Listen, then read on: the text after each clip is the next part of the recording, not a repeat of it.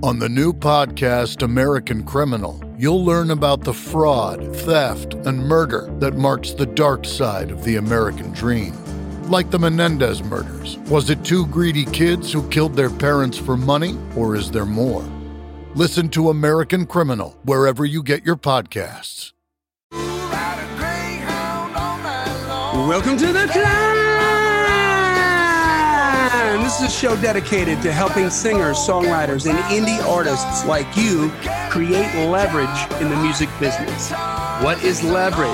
It's the power to act effectively. It's a strategic advantage. It means that you're coming to the table with a reputation, with a business, with solid numbers, with evidence that you're actually doing what you want to do, as opposed to having to have these people that are going to make a deal with you understand and see your potential. It's not about that. If you're going to, you know, when you come with solid business, you're going to get the record deal, you're going to get the management, you're going to get the booking agent, you're going to get the better tours. And it, it, this is what it takes to make it in today's music industry. It's not going to be your talent. You're going to have to come with a book of business. That's why we called it the climb. It's an acronym creating leverage in the music business. And the genius that came up with that is my co host and my good friend, Mr. Brent Baxter. Brent is an award winning hit songwriter with cuts by Alan Jackson, Randy Travis, Lady Antebellum, Joe Nichols, and more. And Brent helps songwriters like you turn pro by revealing how you write like a pro, do business like a pro, and then on a regular, he connects you with the pros. He gives you an at bat, gives you a shot to make a relationship with the publisher. Uh, find Brent at songwritingpro.com very easily. Once again, songwritingpro.com. Hey, and I would like to introduce you to my co host, Johnny Dwinell. Johnny owns Daredevil Production. Daredevil has created over 25 25 national TV opportunities for their indie artists by making them discoverable. They've also created multiple tour opportunities. And through the power of digital marketing data, they've attracted a number of investors for their artists. Now, investors are the money folks, and they like numbers because numbers don't lie. So that's where that digital marketing data comes into it. You can find Johnny at daredevilproduction.com. That's production, singular, no S, and there is no S because there is no other Johnny D. How you doing, brother? I'm good. I'm glad that now that you understand that there is no S because there is no other, that you know it all makes sense now. It makes me feel good. A couple yeah. episodes ago, we finally deciphered that. I'm like, what does that? What does that mean? Like, right.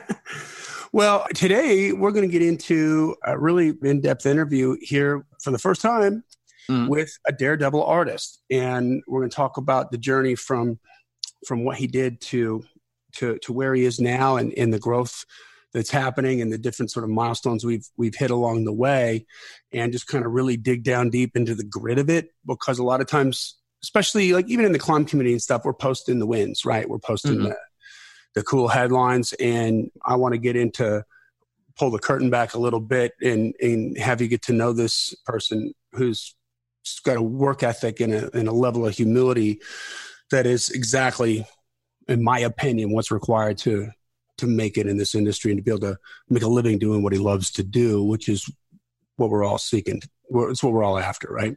Yeah, I'm excited about it because if you if you're a climber, if you're a long time climber, you listen to a bunch of episodes, you're probably guessing who we're talking about now. He's even had a doll made of show. him by climbers. I know. Uh, a little doll, a little Johnny doll was on Johnny's. oh yeah, so I, my doll. That's right. I was your doll. doll. I was wearing his T-shirt though. But you were wearing this artist T-shirt. right. As the doll. Right. So that's right. I stand corrected. But hey, before we get into that, real quick, um, let's let's take care of a little business here. As always, the climb is uh, podcast, we're proud to partner with Disc Makers. They've been supporting indie musicians before indie music was ever even a thing. And when you're ready to make some CDs, DVDs, vinyl, which is coming back in a really big way, mm-hmm. or if you're going to do some tricky, cool stuff distributing your uh, music and, and, and video content on customized USBs, you need to go to discmakers.com. It's D I S C makers.com. That's the only place you need to go. And while you're there, click on the Guides and Resources tab and download some of their excellent free guides. They've just revised and expanded their home studio handbook, which has a ton of great advice and information for newbies and for studio veterans.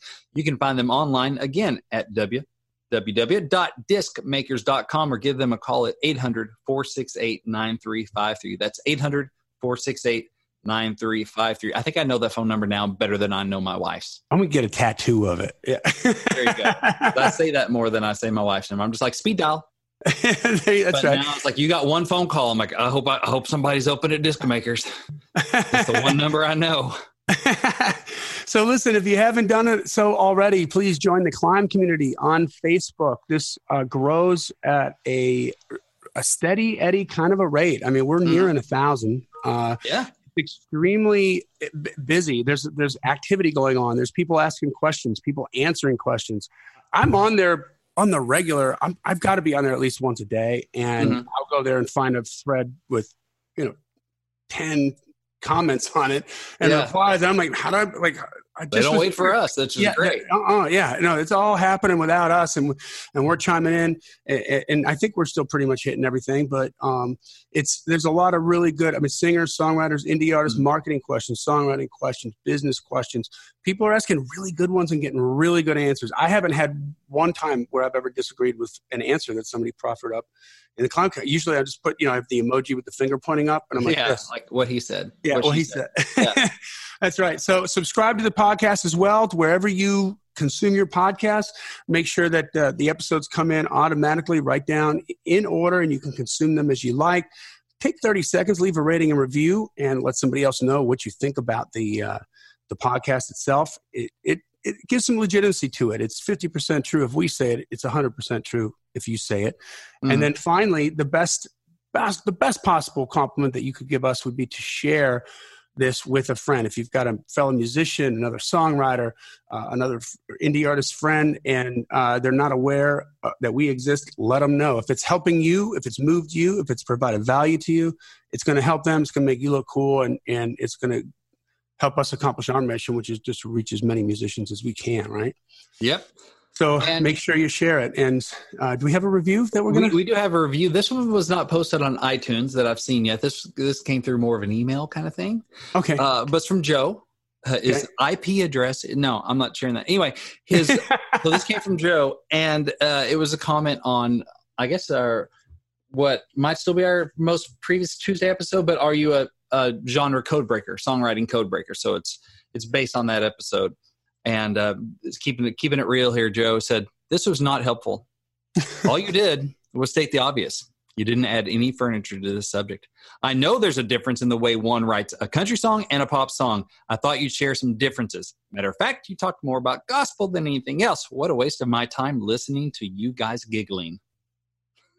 wow. Thank you, Sorry, Joe. Joe. Yeah. Thank you for sharing your thoughts on that. we keep it real. I mean, we're going to read all of them, right?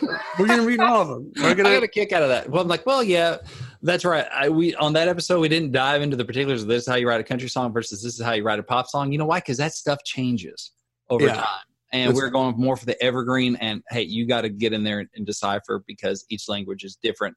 Uh, so we are not going to talk about the slang because otherwise it you know sounds like oh yes, and we're going to tell you how to do slang from Wayne's World. Is it still saying yeah right? No. So That's we're going right. for more of the evergreen thing. So I feel like Joe was probably in the middle of trying to cross a genre. I don't know. and and uh, was just a little pissed off that we didn't. Uh, Give him know, the easy button. more I don't know, but Joe, I appreciate you expressing your thoughts. And uh, sorry about the giggling, but that's probably there's probably going to be a lot more of that. yeah, can't stop that. This is fun. I wonder if that was his first episode. Like, I don't know. If if it wasn't his last episode, Joe, th- th- thanks for listening. Thanks for yeah. good, to, good to have you. good to have you listening. Keep on. climbing. Anyway, uh, well, let's move on here. I want to introduce everybody to the the young, extremely talented, and uber handsome Mr. Jacob Cade. Jacob, how you doing, buddy? I'm doing great. How's everybody going? It's uh, good man. Welcome to the climb. You're Yeah. rocking the. Your hat game is strong today. thank. It's new. It's new. I got this hat. Uh, I got it custom made for me uh, by a guy here. On he he lives right by Mile High Stadium. oh And- yeah. Like I was, I I wear these hats all the time. It's like another one of my things. I'm like obsessed with them. A guy named Noah Gundersen, if you guys know who that is. Um, he Not familiar. No. Big Bang here. He like sold out this club called Bellwether. Uh, we were talking about earlier. So I know the owner, and I was there late one one night, just like kind of hanging out, and he was like, hey man, you coming Friday? And I was like, well, you guys, so it's sold out, man. Like I, I didn't get a ticket or anything. He's like, dude, what are you talking about? Just show up and I'll get you in. Tell him to come get me and I'll get you in. I was like, all right, cool. So I show up and go and whatever and watch the show and everything. And I was hanging out in the green room and this guy comes up and is like, hey, like, I like your hat. Where'd you get it? And I was like, oh, I Bruin Bros, this shop um, downtown. And then he's like, dude, well, I make hats, so we should make one. Just let me make you one. I was like, awesome. So I uh, went to his little shop in his house. It's in his like little apartment, and he made it for me. It's like pretty cool. I dig yeah, it. Yeah, I like it. we'll snag. Uh, I'll snag. Uh, give me the video on this, Brent, and I'll use this as the as the image. Get the image. Yep. Yeah, so they can see the ruckus shirt and they can see the the hat, and everybody will reference what we're talking about. There we go. Yeah. So where I want to start with this is, um, guys, Jacob, how long have we been working together now? Like, how long has it been? Almost three years. I think. So. Years? Yeah, um, I think it's almost three years because I know. Um, I know it's been at least three since we made the record over there in Nashville. Uh-uh. No, your first record, you mean? Um, Prince of Rock and Roll. Mike Michael's. It hasn't been three years since Michael's record. Three or two. It's Listen, some, you guys don't have to figure this out. Two. it's two. It's two. It's two because it was it was a year ago, like July. Okay. All right. I'll trust you. It's been a minute though, and it doesn't. It's been yeah. It's been a while. So and before that, I mean, we were working together for yeah. So it's been like three years that we've been working together for sure. So let's start out with with before you came into my awareness. Uh, you know, how'd you get started? Like like w- what got you? You're how old are you now? You're 20? 20, yeah. So when I met you, you were 17. And um, so before that, you, you're making moves. You're starting to make stuff happen. You're, you're, you're playing out on a regular basis. Like just getting a little bit of that. Like what got you into guitar? Jacob Cade, if you if you're if you're new to the show, is is a virtuoso on guitar, a hell of a showman, and uh, a great songwriter. So, and you've been doing it for for quite a while. Start start there. Start where you started kind of build up to it. We'll get the, the, the compacted version of the early days and then kind of get into some of the lessons that we learned along the way recently. Cool, man. Yeah. So essentially, when I was young, about eight, I was running around here, the house, and found Song Remains the Same by Led Zeppelin, the concert video. Popped it in, saw Jimmy Page the first time, changed my life. Um, from then on, I wanted to be a guitar player. Uh, and so then I started, you know, I got my guitar. Um, there was like a little acoustic laying around, so I started trying to play it. My dad played guitar for when, when he was a kid, so he was like, I know like a couple chords, so he showed them to me. From then on, I kind of just taught myself how to play, and so I just like would watch Jimmy Page on the TV or listen to him in the car or whatever, and just like figure out how this thing worked. Um, eventually, I got my first electric guitar, and then eventually, I got my first Les Paul and then I just started playing and playing and playing until I was of the ability to play on stage with a band and get through a song. And I did that for the first time when I was, I think, about 11 or 12. I may, I may have been younger. When I played with like a full band, it was just at a bar. The guy was like, You know Back in Black? And I was like, Yeah, I know Back in Black. And so they invited me up and I played. Shortly after that, I came to the realization that if I'm going to be doing this for the rest of my life, which was the goal already, I'm going to need to learn how to write my own songs and make them good because no one gets far in this business under their own name as a cover artist. I mean, maybe some people do, but not usually. And that's not what I wanted to be. So I started trying to write songs. I think I wrote my first song when I was like 13 or 14. I met a guy that had a studio recorded my first little EP, and then that launched me into putting a band together, which was made up of my dad and a drummer, separate drummer friend that I knew, and got my first gig under the name of the Jacob Cade Project. That first gig, it stands true that your next gig is always from the gig that you are playing right now. You're at a gig, you know, chances are there's someone around there that's going to give you your next one or going to be the segue to the next one. Played that one, got a show somewhere else that same night, again the next night. And so just started playing. I think at one point we were playing, gosh, I want to say at least three times a month maybe even more sometimes. We were just playing everywhere at any point possible. I was playing stuff by myself out on like some street corner. You're busking. Yeah, I was doing wow. playing anywhere, and that's that's a another thing that stands very true is uh, you got to play anywhere and everywhere that you can because not only does that exposure it gets you very prepared for going on tour and being comfortable on stage playing with people and i think the best practice for me is playing live because it's such a different animal, man. You have one chance to do this thing. You got to play perfect this one time. Do your plan, your stage movement, your your interaction with the crowd. It's almost like a first impression every time. You got one chance to like meet your girl's dad. Yeah, for the first time, one chance yeah. to make a first impression. Sure. That's how I look at it. And then eventually from that, we just kept playing and playing. And then finally got to this professional studio that's here in Lakewood that I actually still use because the guys are amazing. They became my best friends. But we, we recorded a record, and that was The Prince of Rock and Roll. At that time, I think I was about 15 or 16. We're still in, in high school as, you know, playing music, being a musician, and that was very different. Hanging out with friends and all that stuff took kind of like a back seat because all I wanted to do was play music, and I knew that I got to, I had to work at it. I wanted to get ahead of the game. At the time, I didn't realize how young I was, so I was trying to be Slash. You know, it was really good a good mindset to be in because it was just like as stressful and as annoying as it was always like comparing myself to you know the big guys it was it was really good for me because i pushed myself more and more and eventually um, we got to make this record we didn't really have anywhere to put it there was no like segue we didn't know anybody we are still here in colorado i mean we played out of state a couple times but nothing really too big through that up and down cycle of like, well, what are we even doing here? Like, this is where are we going? There's there's nowhere for us to go.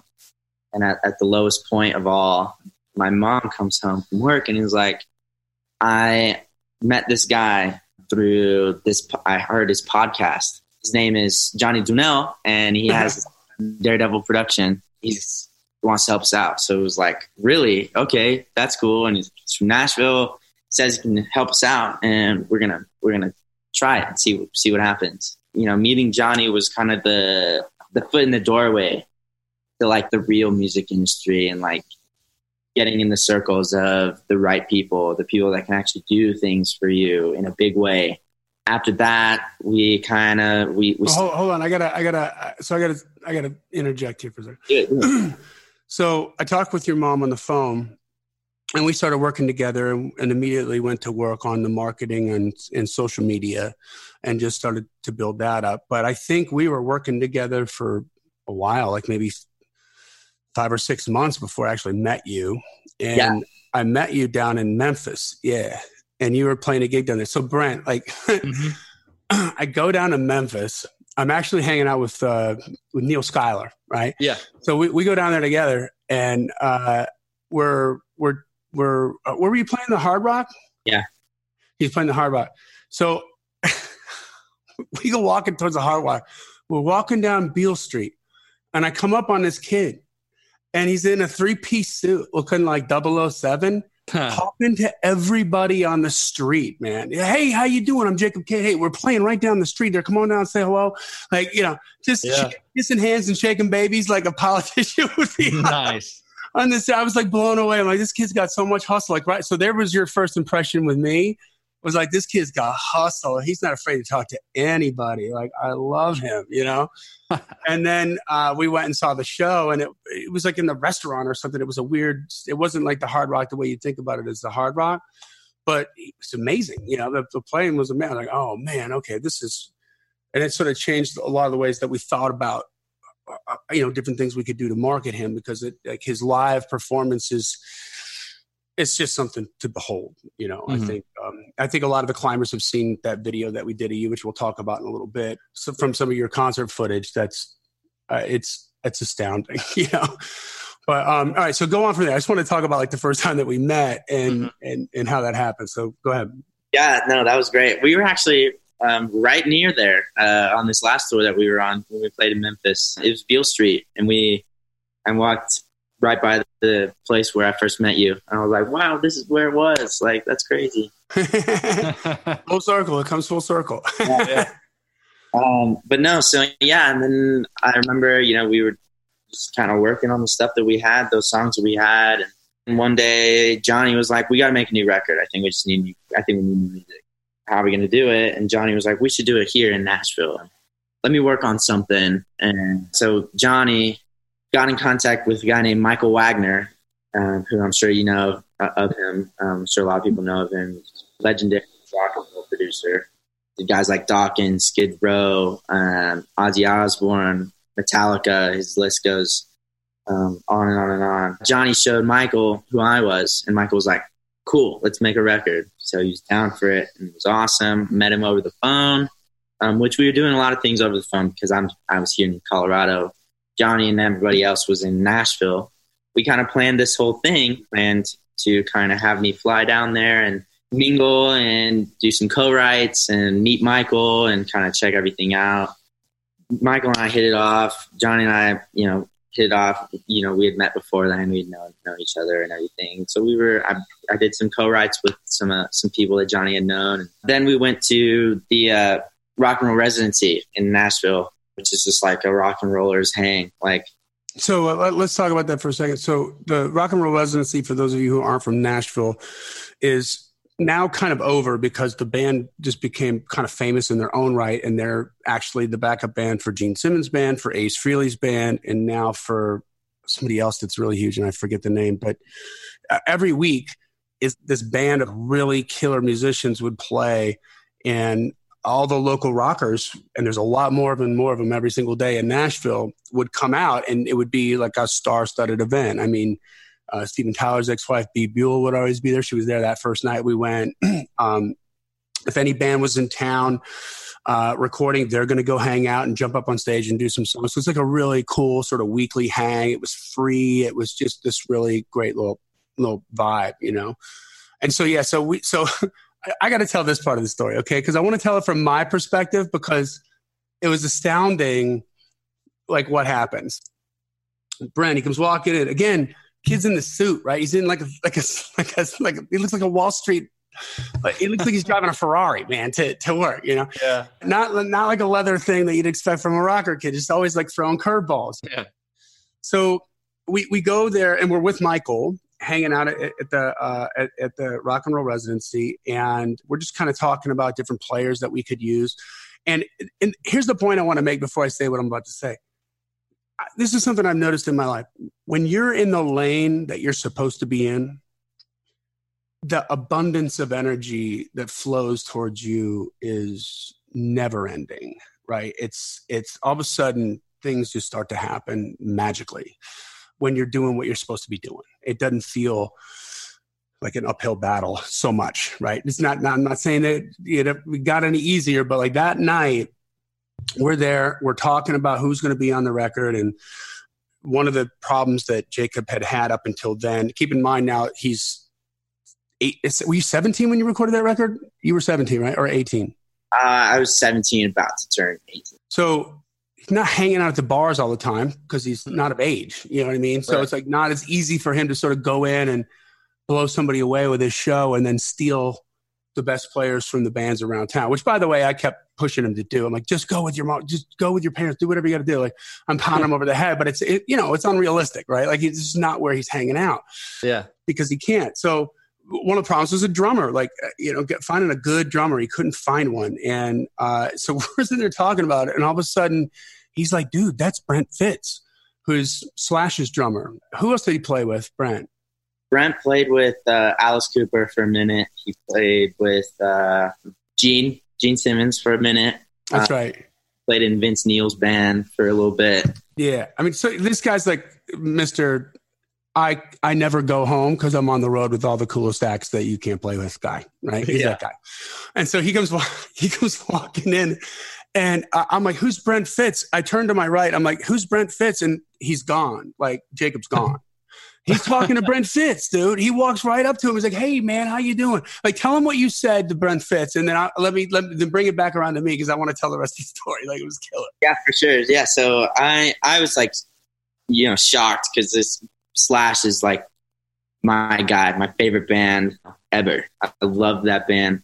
And I, you know, I wasn't just into Slash as much as I love him. I was into like everybody in the band. I knew the names of them. I knew the names of the songs. I was just obsessed, you know. Talking about Slash's solo band here, guys, too, not Guns N' Roses, by the way. Some was, yeah. Um, and so, um, I walked up to him and I was like, Brent Fitz. I just said his name. I didn't know what, what else to do. And he's like, yeah, hey, like, I'm Jacob. I'm, I'm here uh, recording a record with Michael Wagener.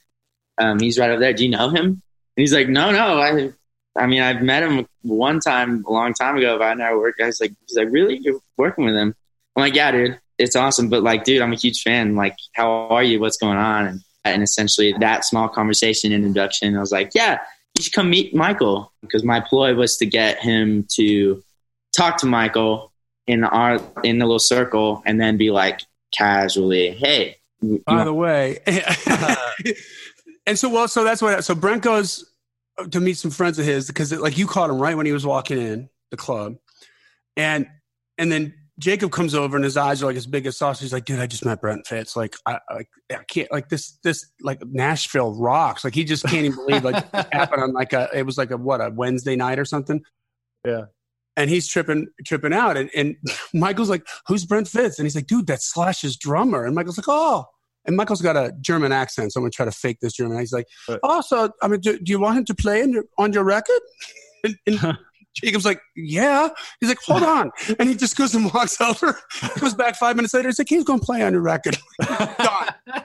Done deal. Like it, the whole thing happened in like the span of eight minutes. It was, hi, I'm Jacob Tuh. He's going to play on your record. You know, like yeah, those things happen, man. You know, and but fearless, dude. You're feel you'll talk to anybody. I love that. I love well, that story. I love that it came as, hey, I'm Jacob, and and by the way, let me offer up some value yeah. Like, yeah. Yeah, I'm working with Michael Wagener, which one legitimized. He's like, You're working with him? And he knows who Michael Wagener is because he's legit. And they're like, Yeah, would you like to meet? Do you know him? No. Well, hey, come on over, say hi. I'd love to introduce you. So you're immediately you're offering up value. You know, you're cool just because he doesn't know you from a can of paint, but you're cool because you're working with Wagener and then you're offering to bring him into that world. And of course, you know, as a working musician, his life is all about who you know and opportunities and that sort of stuff. So that's value for him. So you weren't an asshole, right? Yeah. You weren't coming up asking for stuff. You, you're coming over and you're offering something up. So anyway, that's what I take from that. Yeah, man. Yeah, no, with it. That's kind of like my. I hate being like the fan girl dude. You know, uh, yeah. uh, that's not that's not who I am, and that's not who I like to be treated. Um, you'd be surprised. Even even I have gotten with those people. They just want something from you, you know. They mm. want to talk to you about you know their life and tell you all about who they are, and just want to be like, okay, so like, can I have? Can you sign this? Can I take a picture? Oh my gosh, man, I want you to do this and that, and like I know everything about you, and like what's going on and this and that. Just like in your face, constant, right here, and it's just it's not fun. It's trying to be your best friend when you don't. You just met him. Exactly. And it's like, dude, all anyone wants to do is just be recognized as just like a real person. Yeah. And so that's how like I, that's how I kind of view all of my idols or the people that I look up to. I try not to be like this dude that's just another fan that's kind of just bugging them. Like, I try to be a part of their their field, you know. Mm, yeah, a peer. Yeah. A peer and a pro. Yeah. But yeah. I think the flip side of that is too is like fans want to be seen as as people too, and not just like a potential customer. Yeah. You know, that flip side of that too is where you come in and go, Hey, you know, we talk about so much it's, it's about them. Make it about them. You're the, you know, they're Luke Skywalker. You're, you know, Obi-Wan that's going to lead them to a great time, right? A great musical experience, but it's about them and what they want. And so they just like feel like, it's like, I'm just a wallet. I'm just, a, I'm just, my only existence is I carry around a credit card and yeah. I'm the gatekeeper yeah. for my credit card. Yeah, that's right, and and that and and and that's the way you always approach them, right up until the point where they, you know, they cross the line. right, exactly. Yeah, not, you know, not not all the time, and certainly not most of the time, but often enough when you're when you're playing out as much as in touring as much as he's doing. So then from there, we we get the record started. You did some co-writes. I mean, who, who'd you co-write with?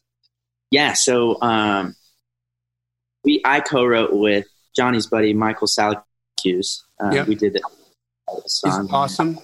Uh, yep. Yeah, great. That was a great one. Also did co-write with Lzzy Hale from Halestorm and Joe Hottinger from Halestorm as well. Wrote with Rachel Bolan from Skid Row and Paul Taylor from Winger and Alice Cooper and, and his own like line of people that he's played with. So that was those each in their own were like another one of those. This is crazy. What is going on? How am I doing this right now? Kind of like a dream. So okay, so let's let's go down that road for a second. So right at that moment, Jacob, I think a natural default headspace that most normal humans are going to go to is they get into the imposter syndrome. Do you know what I mean when I say that? They feel like they don't belong there. Like, what am I doing here? Like, it's so surreal. They start to spin out in their own head. How did you navigate that? I mean, you're dealing with Mike. All of a sudden, you're dealing with Michael Wagener, who's sold 100 million records, like the the stuff he's produced. He mixed Master Puppets. He mixed Look What the Cat Dragged In for Poison. He mixed the first Motley Crue record. If you just saw that whole thing on Yeah. on Netflix, he mixed So Far So Good So What for for Megadeth. He mixed Queen. He, I mean, oh my Lanta, he's got. Hmm. It's astounding what he's done, and then you're writing with all these people that you know who they are, and like like Lzzy Hale, like relevant on the radio today as a, as a, as a new artist, like a big star. How do you how did you navigate that? How do you keep your head together? that's that's an interesting uh, interesting thing. I guess it started started from this thing my mom told me right at the beginning of all this.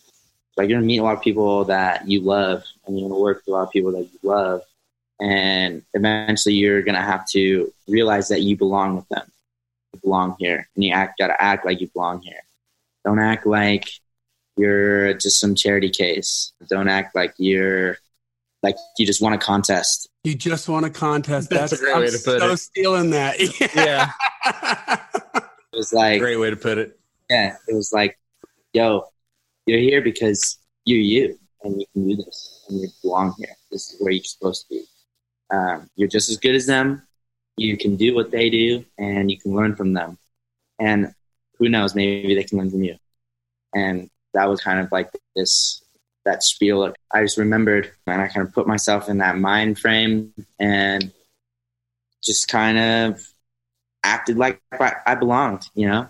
And when I met them, it was less of, oh my gosh, I'm a huge fan. Like, wow, thank you so much for doing this. It was, hey, how are you? It's good to see you. Great to meet you. I'm I'm stoked for this. You're you're awesome. And so yeah, where are we gonna do this? Like, let's write a good song. I thought of him like, okay, it's like I'm writing a song with a buddy in Colorado. You know, yeah, come over. Like, let, we'll work on something. You treat so you're treating the big stars the same way you're going to treat a buddy that you've known forever, kind of a thing. Exactly, exactly. See, I think there's value in that too for songwriters too, Brent. Right? When you start to Yeah. climb up that ladder. I mean, Mhm. remember when you went from eighth grade, all of a sudden you go to high school, and then you went from being the big fish hmm to your pond scum in high school. Like you, you're outranked by everybody. You're starting all over again, kind of a thing. And then if you ever went back during your high school tenure, to, and you had to go back to the the grade school, the, the lockers they just seem really small, right? It just seems Yeah. so far behind you. But that that stress, that's a stress of going from one barrel to another. So when you write up when you accomplish that, which I think a lot of people, this is where most artists get in their own way. They have that imposter syndrome and it doesn't help. I mean, Jacob, you're very lucky to have supportive parents. I mean, your your mom is a saint and your dad plays in the band for for a long time until you got so busy he couldn't play in the band and keep his career. um, so I mean they're all into it, but a lot of people they don't have that. Their parents are telling them they're imposters too, or they're they're they're people that are closest to them are telling them that, that they're imposters. I think that's a really important strategy to to learn what what you just described, Jacob, because you've got to there's you if you if you're doing it right, it those moments aren't going to stop at least not for a long, long, long, long time, where you're where you take another step up the ladder and you're like, oh crap, this is an even bigger, more important room that I'm in, not for any other reason than to me, and I need to be on the level here and I need to bring something rather than shut down and not produce. You got to get out of your own head so that you can not only play in that sandbox, but bring your A game. And every time you walked out of a room, what were you here for?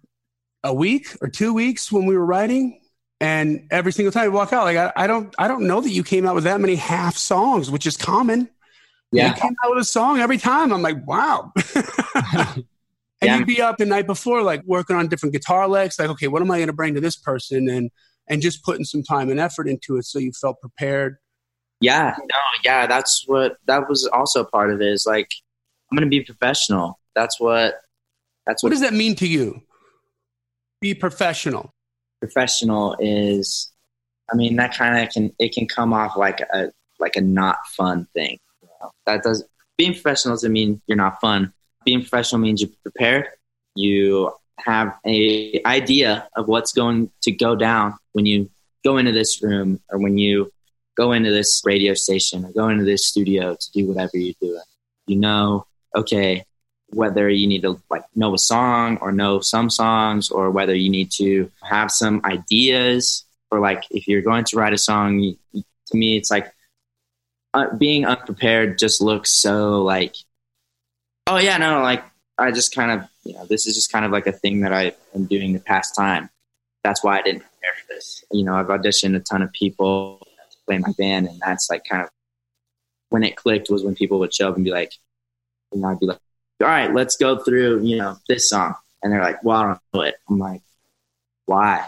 You know, oh, well, uh, this is our first rehearsal. I'm like, this is rehearsal. It's not practice. You practice on your own.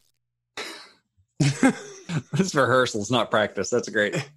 You practice uh, something. Another thing I'm going to steal, like practice on your own. Like you come in here to, to to audition for me and rehearse with me, and you don't know the songs. Like I didn't ask you to come waste my time. I asked you to come so that we can work on this tune. You know? um, so that's kind of like one of those things that I, I hold myself at the standard of I, I know my stuff and I know like what I need to bring to get this done. It's like bringing that mental thing is just as important as bringing my guitar. and the like talent that you have to play the guitar. I mean, that, that's it. Like Brent, how often have you and I talked about, and sometimes we get pushback from this, like headspace.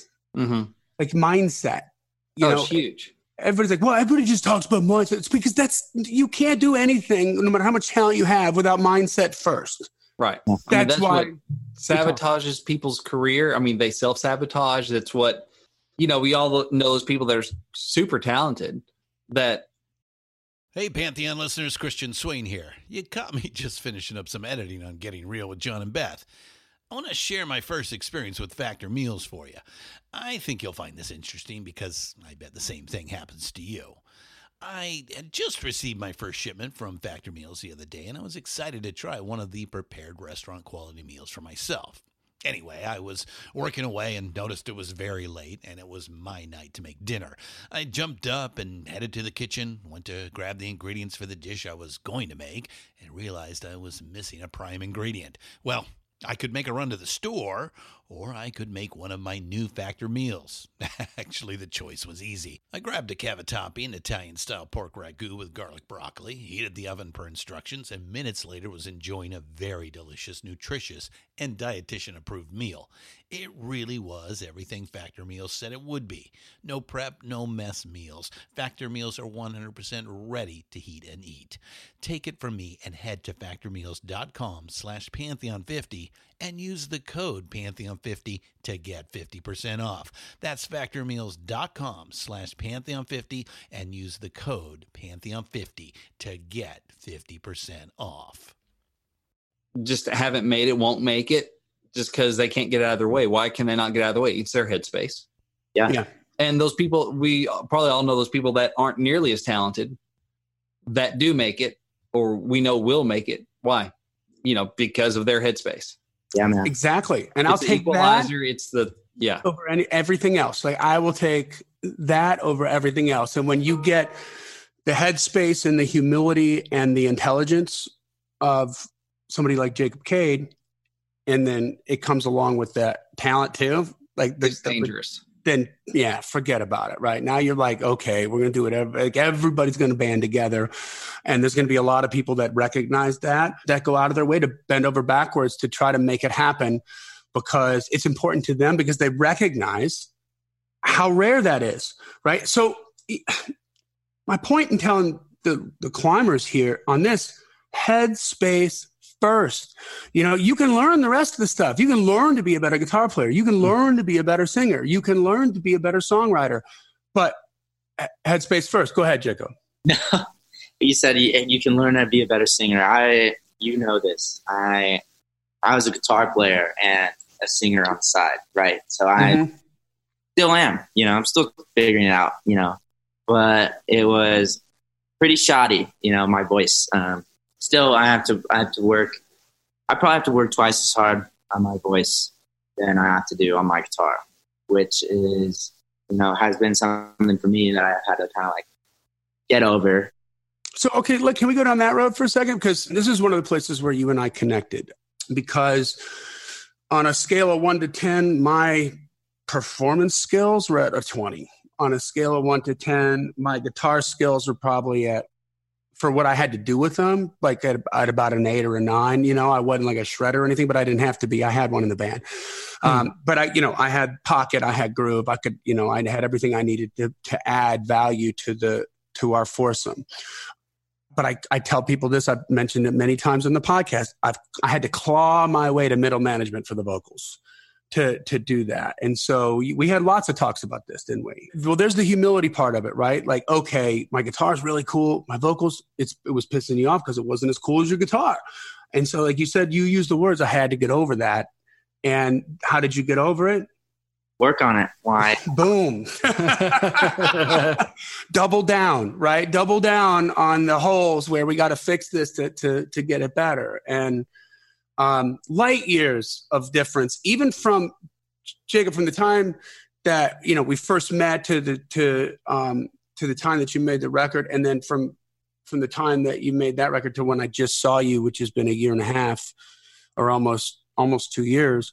Um, it light years of difference. Like you can tell, you're interested in being a better singer. mm-hmm. because you're doing it. And that's, that's, you know, I just, I, I think there's a lot of people that get kind of hung up again on the end game, Brent, mm-hmm.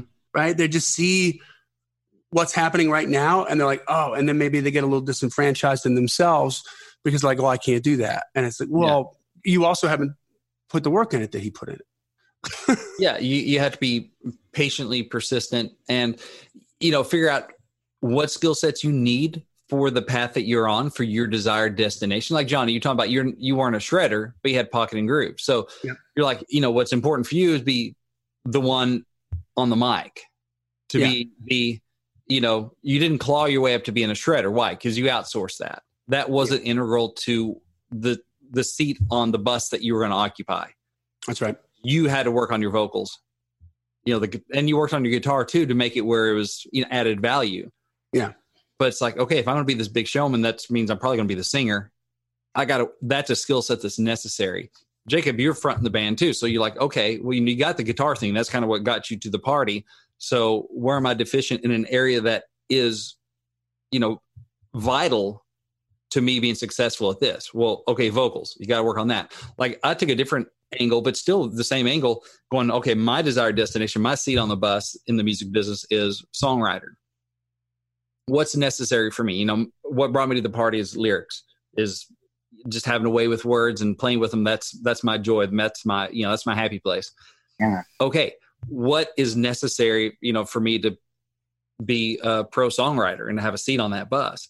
And i said you know what? If for me if i go all in on on lyric then i can outsource like melody and playing some of that stuff. Like johnny outsourced you know the shredder position in his band and you're outsourcing drums you know? Yeah. it's like okay this is my band i'm getting together. What i need is you know my seat on the bus i'm going to own this lane and then find what's not necessary for that. Um, yeah, so i think that's necessary for everyone to do. You know what what do i have to do to be successful and then what can i successfully outsource? Like you don't have to do all of it. Johnny didn't have to be the shredder. Yep. you have to have his performance and his vocals up enough and his guitar playing as well because it was a four piece. Yeah. So anyway, But I mean, that's important. And that's, by the way, you touched on something that I love to. This is one of my favorite questions to ask. When we're talking about a goal we got to hit, I ask myself this more than probably anybody else, but you it's very common. You'll hear me say it out loud. It's like, what has to happen? Yeah. For us to get from here to here. Not can we? Yeah. Not will we? it's Right. what has to happen to get from here to here. And then we we go do it. Like it's just Mhm. setting out that set of goals. So so Jacob, record gets done, and then you go out on radio tour. Wh- What were some of the biggest lessons you learned on radio tour when you when you did that? So we we we put Jacob's first single, which was that was the one you wrote with with Rachel, right? With Rachel Bolan. Yeah, what's your problem? What's your problem? And we went out on Active Rock radio tour. So we got a tour promoter, we That got PR. that was after the the Bobaflex tour as well. It was. See, okay, I didn't. Okay, well, let, let, us back up and talk about the first tour then. So we get him on his first tour. Sounds sexy, right? Like, sounds glamorous. You, you Jacob, what was it like?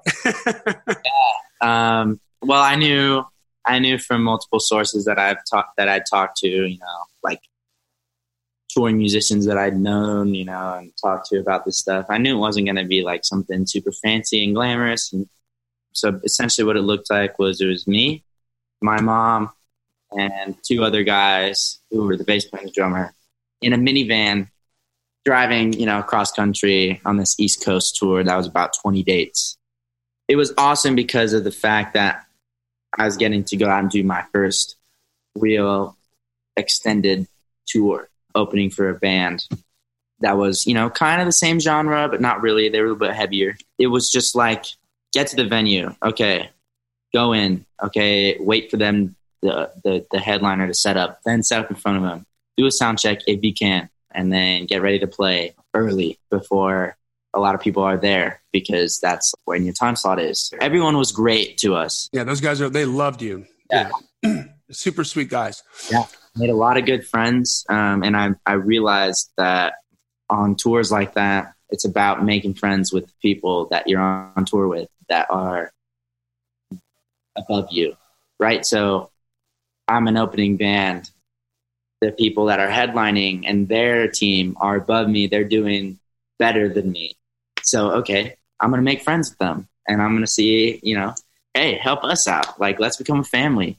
Let's create this relationship so that I'm in your circle now and you're in mine. And now we have this connection. So that's kind of how I looked at it because the crowds were on and off for a very new band on their first tour was on and off as well. We had to open pretty early sometimes. Sometimes the gigs were just like weird in weird places. And and to be clear, so uh, one of the things that we weren't aware of, Bobaflex is a band that has like a really killer following, and they make a living doing this on the regular. They probably do.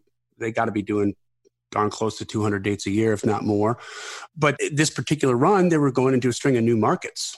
Yeah. So the crowd wasn't their normal crowd that was there. But uh, so from a business perspective, it wasn't all that maybe it could have been had we gone on another route with them.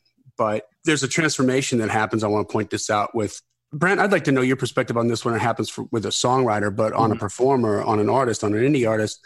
It happened with me. I know it happened with me. I remember uh, um, the, before we went out on our first like month long run, the booking agent was telling me, uh, "Hey man, like you guys are going to come back to me, totally different band."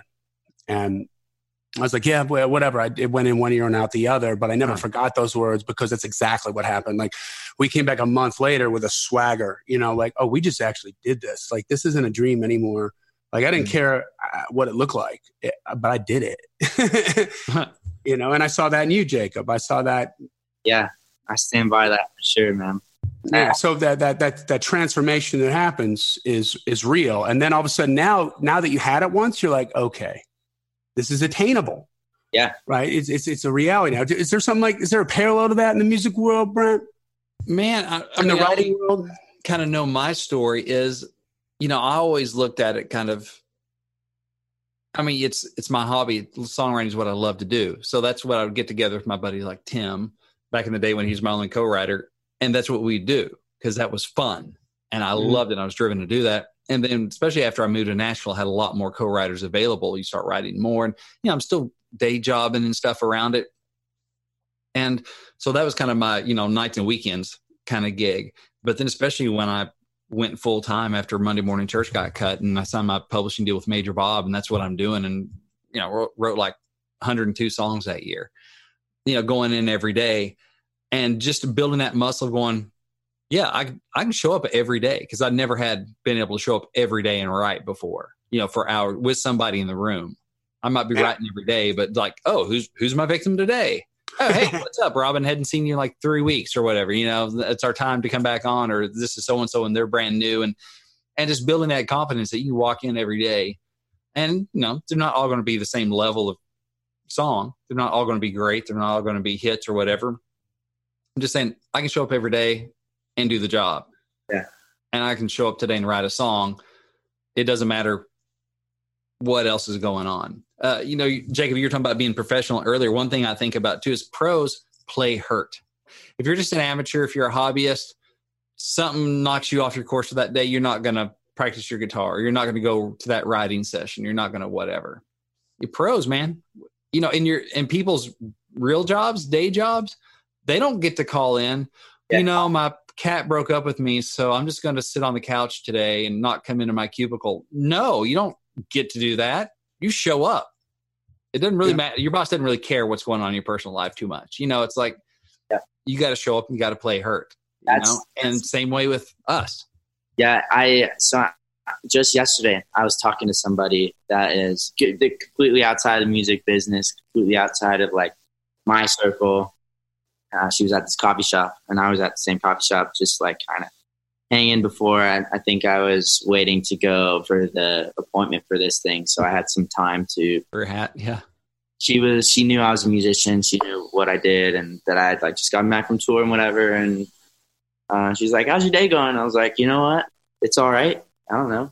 And she's like, "Well, what's wrong?" I'm like, I "Just like kind of, I'm stressing out about this thing for for the for the new record. I was got had something on my brain that I was kind of stressing out about. She was like, "Well, I mean, is it stress? Like, is it stressful being a musician and whatever?" And I was like, "You have no idea." And she was, she was like, "Well, no, I mean, that's that's kind of weird. I feel like your life's just great. How do you have a rough time? Like, you're just a, you're a musician. You get to just play music. It's just like." Fun and games and great. Like I feel like musicians' lives are just great and they have nothing to worry about. And I'm like, well, try it, please.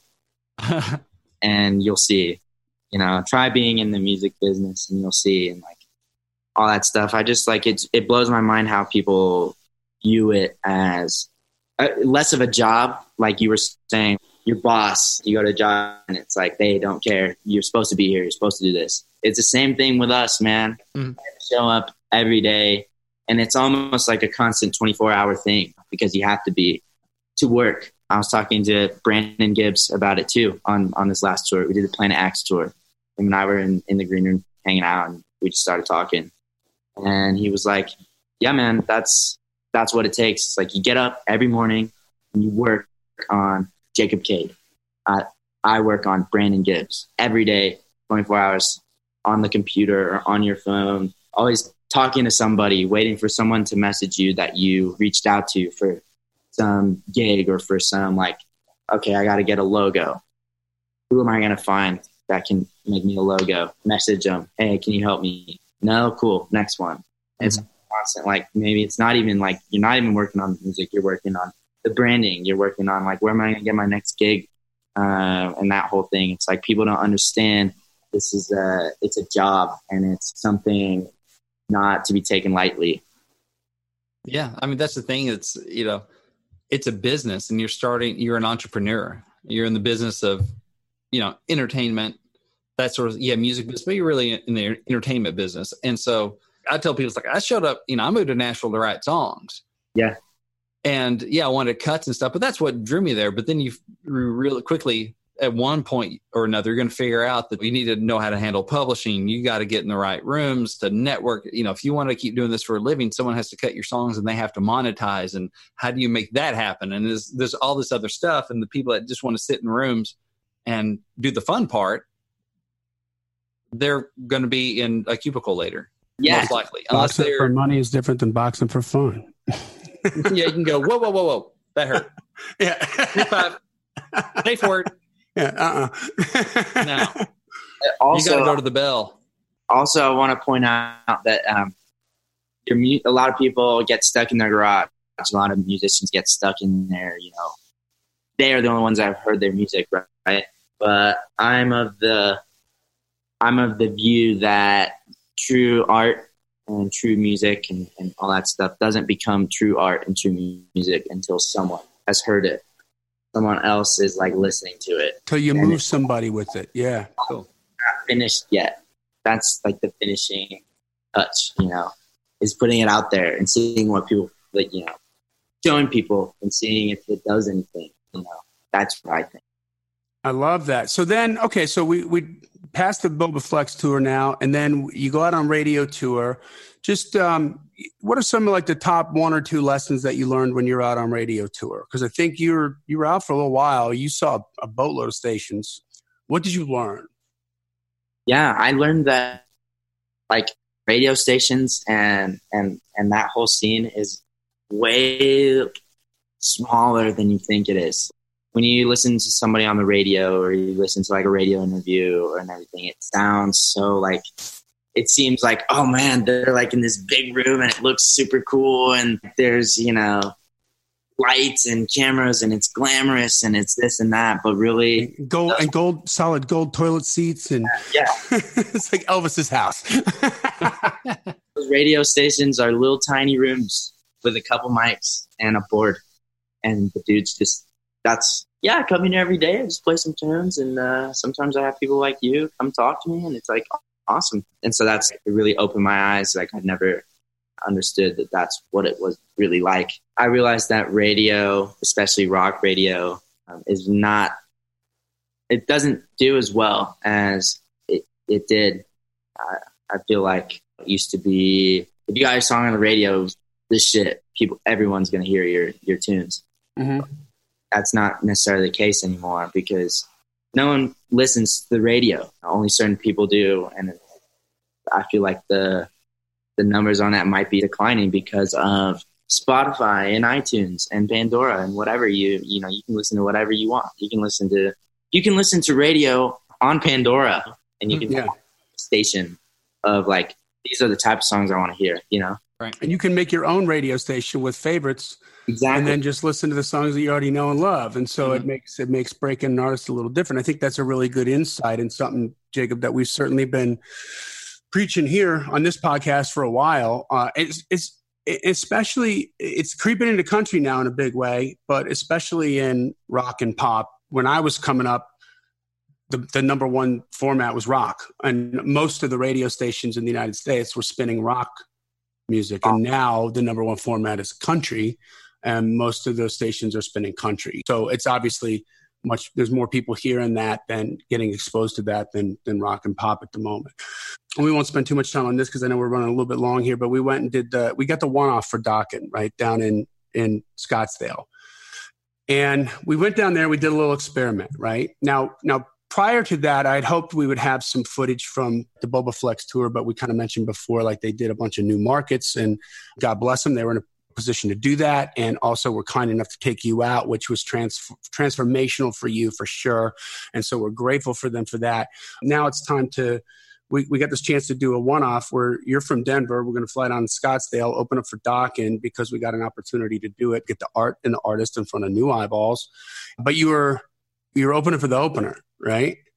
Yeah. So there's the there was you, then the support act, then the headliner, and then on the radio, we just weren't getting any spins in Scottsdale. That was not a market that was spinning us on Scottsdale's rock radio. Spokane, I think, was the number one market for you. Scottsdale was like number zero, like nothing was going on. so you're a ghost in this town. And we, you know, we talked about this before. We spent that money. We did, we we took footage from a show you did in Spokane. Who did you open for in Spokane? A band called red Okay. That And was- that was crazy it was sold out. They were sold out. And then um, we also got the the Steel Panther gig in Denver, 3,500 people, which I flew up for. And we got some footage of that. Well, there was the footage that we need for the social proof that you are who you are and that you can do what you can do. And it, it we uh, the, the point was the truth, we knew what the truth was, but we needed to find a way that it was going to translate onto mm-hmm. digital, right? So if I don't know you from a can of paint and I see this, I'm like, whoa, okay, this is a party that I want to check out. And that was just filming you doing your thing, which is amazing, but also a sea of people looking up in awe, going, wow, like that's that did that dude jump off a trampoline? Like, how did you get that high in the air with that one picture that we snapped? That's so iconic. But you know, long story short, we spent two hundred dollars on digital marketing on Facebook, and what happened? Like at that show? Yeah, we sold. We sold like, I think the numbers were like more than Dokken tickets or something ridiculous like that, right? We sold uh, a bunch of like people were there to see us there was like a huge crowd in front of our stage when we were going on hours before Dokken and out, you know, hours before the the opener, and we still had a crowd, and people were like, "Yeah, we came to see you because you know, we saw that you were awesome. On we heard about you, and we came to check you out.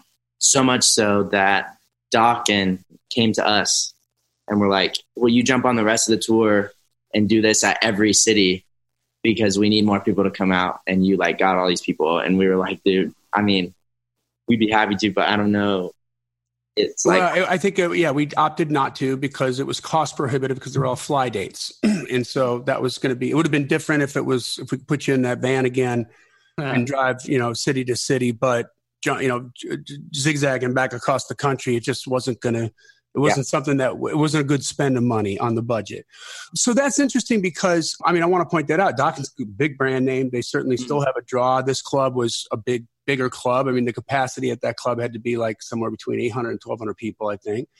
Just think about how any major label act is going to sell tickets. They're going to do it the old way. They're going to put stuff on the radio and they're going to put stuff in a magazine and they just are don't have their heads around the power of that digital marketing so we did what they couldn't do and i think a lot of people found out that Dokken was even in town or maybe they heard about it once it wasn't top of mind anymore and then we reminded him that Dokken was in town and by the way look at what you're going to miss if, if you don't show up early and so that sort of tipped the scale so and we did that four more times when you went on, on that first planet x tour which led you to another a management deal right that you yeah. went with. I mean, I'm just trying to paraphrase this a little bit because we're running a little bit long, bro. But ultimately, you were there for a little while, and it just. Oh, and I want to break in real quick.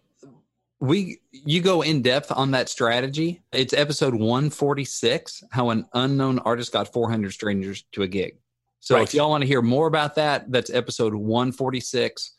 How an unknown artist got 400 strangers to a gig. So and we talk about how we did it. Yeah, thank really you. dig into the specifics on that because that's it's an awesome story. So yeah, thank you. But it wasn't a good fit. This this management company. I mean, it's a great management company. They have a lot of success, but sometimes it doesn't mean that it's going to be a good fit for you. And this is again. So here we are. We keep climbing this ladder, but yet another speed bump, another pothole. you know, another thing, another thing that I learned from that, another thing that I've learned, you know, kind of opened my eyes recently, uh, is that sometimes you have to be kind of cutthroat. Sometimes you have to be kind of like, okay, like business before friendship, or you know, this this isn't working out, and I have to go a different direction. And you have to be honest about it, and you have to be upfront about it. I feel like I've gone the route of like letting friends do your, you know, do your stuff, or friends kind of like yeah, we'll work with you because we're buddies. Well, this isn't really working out, but like he's my friend. I don't, I don't know. I don't want to hurt his feelings or whatever. I think that sometimes you just gotta like, no matter what, like if it's not working out or if you're not getting what you want to get out of it, or if there's some other direction you want to go that's just not working out, I feel like it's okay. Let's take the jump, you know, and go get away from it and go somewhere else where there's like greener pastures. I feel like so. And so, uh, from that, though, I mean, you you had a, a big epiphany. I think. I mean, you were always kind of talking about the second record. I remember even maybe having a modicum of frustration with you, where you're like hmm. talking to me about this, what the second record's going to sound like, and I'm like, "But you're here to record the first record. Can we talk about that?" You know, because you're already thinking, "Hey, your brain's working so fast, man. You're thinking ahead, and I'm trying to corral you like over here. Like, let's just figure this out first. You know, I think after that, that's where you came in with a big genre change, right? So, but the the first record is it, it definitely like an '80s uh, hairband kind of a, a thing that's going on. Uh, and now, what have you changed to? You, have made a directional change. Uh, what's your Instagram audience right now? Uh, eleven point eight. Eleven thousand. Yeah. Okay, so uh, you know you got a, a, really you know decent little base right there. But we're now we're doing not only we're doing a, a genre change, but something else is changing too. Why, why don't you just talk a little bit about that? Because I think this number one takes a lot of balls, and number two, I think it's the right move. it's good. So just go into that a little bit, and then we'll kind of wrap it up. Yeah, for sure. Um, so I I have made the, the decision to go the direction of more of a pop punk genre, and that's you know it's kind of like the Blink One Eighty Two, Green Day, more modern. There's bands called Neck Deep, State Champs, Real Friends. There's Chemical Romance is in that yeah. group. Forty One is in that group. There's yeah. whole um, it, even you know there's this whole like kind of underground. It's not really underground, but kind of like scene of that around. And I started getting into it because I I met someone that was like, yeah, there's a band called Neck Deep, and I was like, that's them. That's crazy. And then played another song later, and I was like, who is this? And they're like, that's Neck Deep. And I'm like, are you for real? What is? Who are these guys? They're badass. They came through, and I went to their concert by myself. And I just went and you know got a recon mission. yeah. I was like, I want to check these guys out. Like, I was a huge fan, but I was also like, what? I wonder like who goes to these things. And it was all young girls and then young dudes that were into all those young girls. And I was like, wow, this is very interesting crowd. They start playing and the crowd knows every word to every song. Doesn't matter if it's like a big song or like a deep cut or whatever, or if it was from their first record that they released, you know, in their hometown you know that they made in their friend's bedroom. It was they knew every word, and I was like, wow, this is like so much fun. And they sound great. You know, they were killer live, jumping around, running around, doing the thing. And I was like, I can do that. I'm gonna try. And so I started writing tunes, trying to figure it out, like tune my guitar. Crack the code, right, Brent? Crack the code. Yeah, I was thinking about that, about that other episode that uh, that some people didn't appreciate. But yeah, that, uh, yeah, you you had to you cracked the code on one genre and, and we're doing it well, but going okay, yeah, you know, you knew enough that you said, well, I just can't try to go same stuff, but this, you know, now we're going to call it power punk or whatever. You know, there's a different way of writing, a different artistry to it. Mm-hmm. Yeah, and it's it's like just little elements that are different, you know, and it's just like it's a totally different way of playing guitar, uh, in the sense that it's more like it's majory, um, and there's different places on the guitar that you have to play where that it's like way different than you know that bluesy kind of like the pentatonic thing, yeah. yeah. Um, so I just like had to figure that out, and it uh, more or less kind of came quick to me, um, and I think the reason that that is is because, like you were saying, I'm meant to be playing this type of music. That's what I felt like when I started writing this stuff and started writing the lyrics to this stuff. Like, like, you found your your beehive, man. Because uh, here's the other thing: is that that's where your crowd's hanging out. That's where your your peers are hanging out. You know, the kids that are your age. That's what they're listening to. They're not listening to the to the stuff that I was playing when I was an artist. You nailed that stuff, but it, it I think all of a sudden you're like, oh, this is it's like the the, yeah. the, the video from the '90s band with the. Uh, yeah, No Rain by Blind yeah, Melon. I, no I Rain by Blind Melon. Yeah. like when I moved to Nashville, I just saw all the bees dancing in the field. I'm like, this is my, this is my hive. Yeah. yeah. Yeah. And you're also changing the name, right, brother? Yeah, I I have always wanted to have a band name, right? Like I've always wanted to be a band, but um, I was going, you know, the the Jacob Cade route. Um, but in this genre of music, there's no singular like guy. There's no singular names, you know. And I was like, maybe this is my chance to have a band. So I uh, started thinking and started kind of processing like different names and stuff. And so I decided to go with um, the name The Broken as our brand new kind of band name. And the more and more I thought about it, I was like, you can do, I can do some pretty cool stuff with like logos, merch, the brand that we were kind of talking about earlier. And it just kind of like clicked and was like, wow, this could be like really cool. Then started showing it to people like yourself and um, everybody in my circle, and they were like, yeah, dude, this is sweet. Then was like, I want to make a record, and then the the um, the management guys that I had been working with wanted me to do it, you know, with their guy in like, yeah, we'll cut the record in like two days and all this stuff and whatever, blah blah blah. And they wanted me to write with them and everything, and I was like, no, I don't want to do that. I want to do it myself and with the guys that I want to work with, with my the guys that I know have my back, and the guys that I know will understand what's going on. And so I went back to the dudes that I did Prince of Rock and Roll with, came to them with this idea, and it was hilarious because when I like had told them this is the style of stuff that I want to make, this is how I want to sound, they were like, "Dude, yes, finally." It just made sense. Yeah, when you played those mixes for me out in out in the RV after your set here in Nashville recently, I think it was me and Skylar, my intern, were there, and we just were like, whoa, like, okay, this now it's all make it just makes sense. Like it makes a lot of sense. So, so I mean, good for you, bro. That I think I've that heard it said that I've heard it said that artists are always in a state of becoming.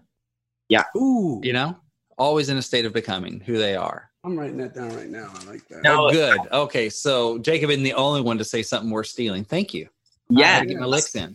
I was gonna say some. I heard this from uh, one of my talks at, at so Bellwether. If I'm like you know at night have nothing to do and like like super late, got done with whatever I was doing, um, and I have some time, I'll go there and just chill until they close. And at that time, it's just me and like a Mhm. couple regulars, and so I've become kind of like one of those regulars that's just always there. So we were just talking, and this guy, the owner of the club, was there, and he was like yeah, I, uh, there's this band called Silverstein, and one of his one of the people in that band is one of, one of his buddies, and they wrote a book together, and he wrote this intro. Um, the the owner did to it, and the book is a poem of every day of Warped Tour that this guy was on, and it's very interesting. I I, I got a copy, but the intro he says something like, "Us as people, we wake up as rough drafts of ourselves, and then we go to every day a revision Mm. and wake up another rough draft until we just become our novel, you know? And I think that's like super cool to I love that. Yeah. That's cool. Yeah, that is cool. I love that. Well, Jacob, man, thanks. We're, we're going to get this record out mid June. We've decided on a on a release date. We've started to retarget on digital, and the one big thing we're not going to do this this go round is radio. We're going to take the budget that we would have spent on radio and put it into digital marketing because we've seen so much response from that, and we're onto something. Like we think, I think every artist has a- a way to connect and a way to craft some content that will translate who they are and what they're about on digital. And we found that early with you jacob uh, because it's a it's a performance thing. You know not all artists are that high bombastic like crazy performance thing that you have. They have something different. So the the same thing wouldn't work for them but this works for you. And so we're going to put the hammer down and, and make this work. And everybody in the client community will keep you up to date on that. But brother man thank you so much for taking the time for sharing all this and uh, man you have some good stuff that Yeah, I man. think is going to be real beneficial to to all the r- songwriters and and musicians and indie artists that are out there right now. Some some things that they can latch onto and use uh, for that. So thank you. anytime, man. This was fun. I like I appreciate that, Thanks Dave. for- It's always good hanging with you, man. well, anyway, guys, listen. You know, this is the kind of stuff that we're doing with our artists. It's care, it's it's love, it's it's passion, it's intention. Effective. It's uh, what's that? It's effective. It's a, and it's effective. That's right. if you're a little stuck, if you're looking for some ways to try to find your groove and some ways to move forward, and or maybe you're not stuck, but we can ramp up the speed of your growth of your audience, we're available for consultation. So reach out to us, email us at info at daredevilproduction.com. Again, production is singular. There is no S. Info at daredevilproduction.com. Put consultation in the subject line, and we can talk about different ways that we can assemble a strategic type of path for you to get you moving forward and get your audience growing and to have some of the, the kind of milestones that we've got here. Jacob certainly still has a long way to go, but he's well on his way and, and he's got his head on straight. So I know that he's going to be able to navigate the waters that come with that.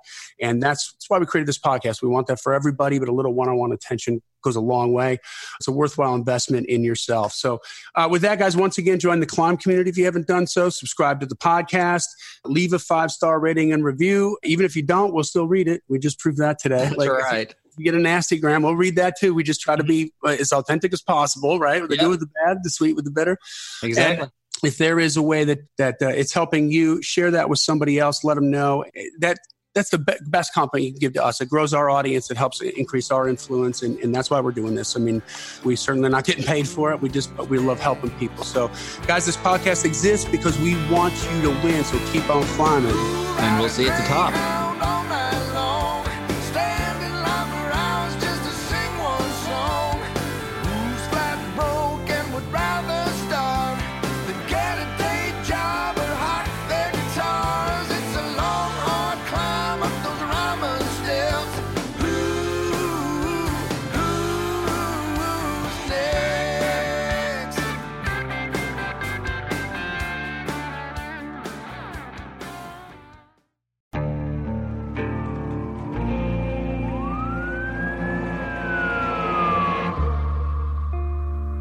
What would you do to achieve the American dream? The big house, the happy family, the money. 911, what's your emergency? Would you put in the hours? Would you take a big swing? What's the problem? What's the problem? Would you lie? Would you cheat? Would I shop? Would I shop? Would you kill? Yes. My mom and dad. My mom and my dad. From Airship the studio behind American Scandal, comes a new true crime history podcast. I'm Jeremy Schwartz, and I'll be taking you inside the minds of some of our most notorious felons and outlaws, exploring the dark side of the American dream. In my new show, American Criminal, you'll meet the picture perfect brothers who killed their parents, the thief who stole babies, the crypto king who siphoned off billions, and plenty more. From assassins and gangsters to killers and con artists, whatever the case, whoever the criminal, you don't know the full story until now. Don't miss the debut season of American Criminal, The Menendez Brothers, beginning February 29th. Listen wherever you get your podcasts, or to get early ad free access to the entire season first plus hundreds of other ad-free history podcast episodes, subscribe at intohistory.com.